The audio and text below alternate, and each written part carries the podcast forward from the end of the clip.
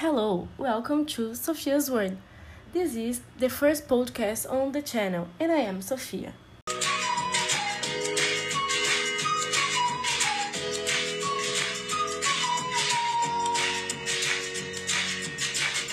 On this channel, I intend to bring relevant content of the world that I identify myself with. Today, I have a special guest.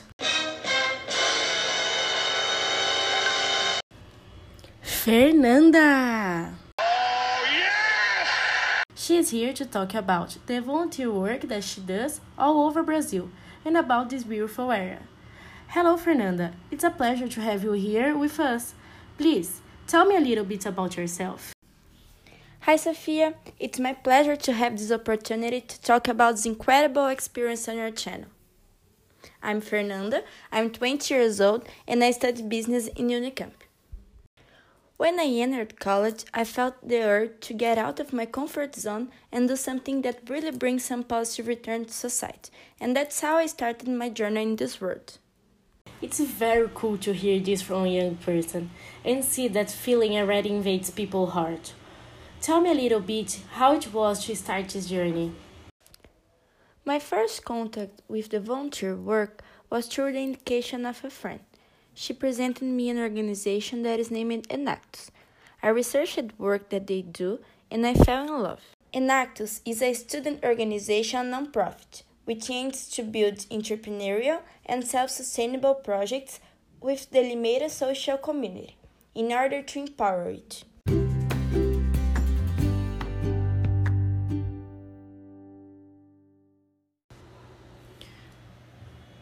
Very interesting to see that a simple initiative can impact so many lives. You have mentioned that Enactus develop projects. Can you explain more about each one of them? We have several projects that have progressed throughout sustainability, and now we are directly involved with two of them. Even these two projects have different methodologies, both have the same goal teaching and learning. The other one is called NETA, and its slogan is It's never too late to learn. The project served to build knowledge about technology with the elderly in order to ensure autonomy, exchange experience, and to build a connection with the community. With the goal of diversifying the public and impacting all parts of the community, we have created Jatobá which serves to provide the ninth grade students of public schools the necessary tools to access new opportunities and entering a technical school, for instance. You have mentioned that the projects are focused in education, right? How is this exchange of knowledge carried out? Does it happen through lessons? Yes. In NETA, the content is prepared and passed to elderly by the members of our team. The classes happen once a week in a place available by the municipal government, which is one of our current partners. With Jatobá, we saw the opportunity to take the voluntary work to more people. The project had a selective process to select voluntary teachers in the university we, we are looking for people who have experience volunteering and at the same time the capacity to teach the necessary classes. In addition to education, of course, what is the direct impact of the work for the community? The projects are more than learning a new tool on the smartphone or a math problem. They talk about dreams in different realities.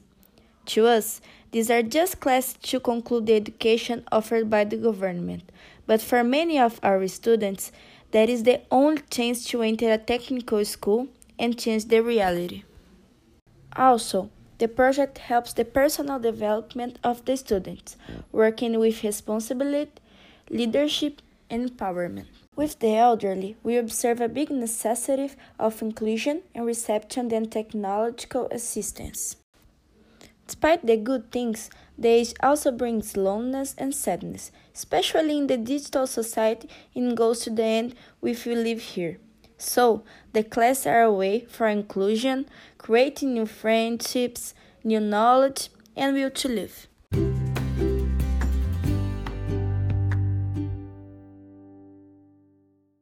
For sure, this kind of work is extremely rewarding, but like all organizations, should have difficulties. Could you talk about them?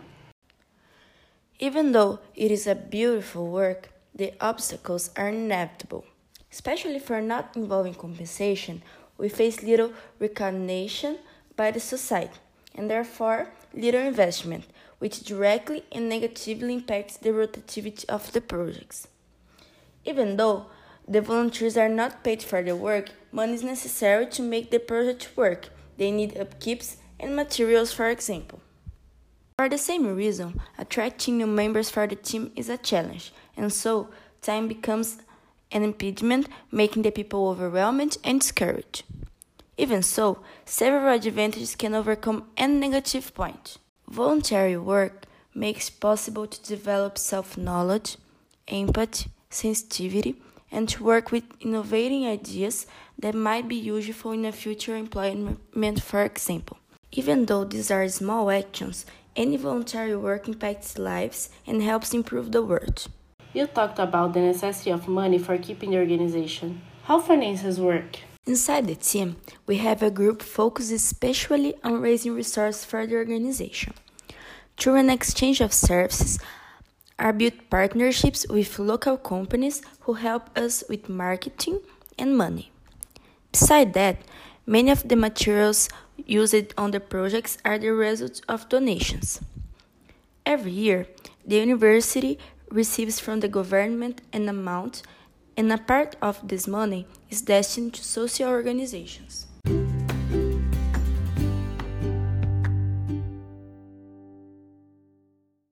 It has been clear that the biggest difficulty faced by this kind of work is the external factors, which most of the time cannot be controlled. What is the secret to not give up?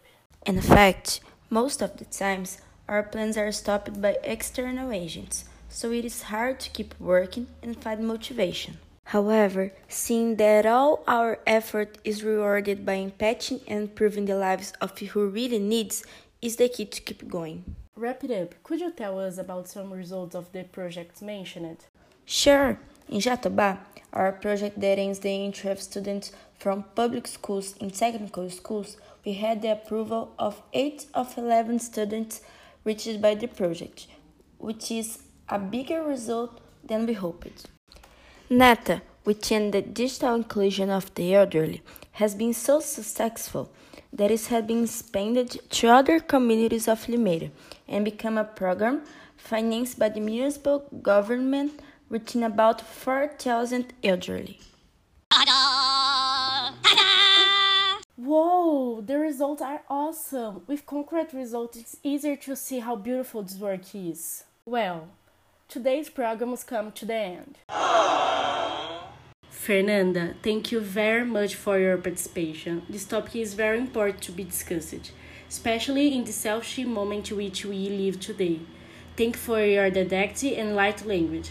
I hope to see you more times on this channel.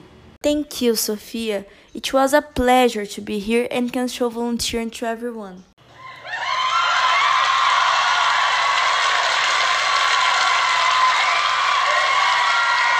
Thanks to listen. We stay here. Wait for the next episode. Bye.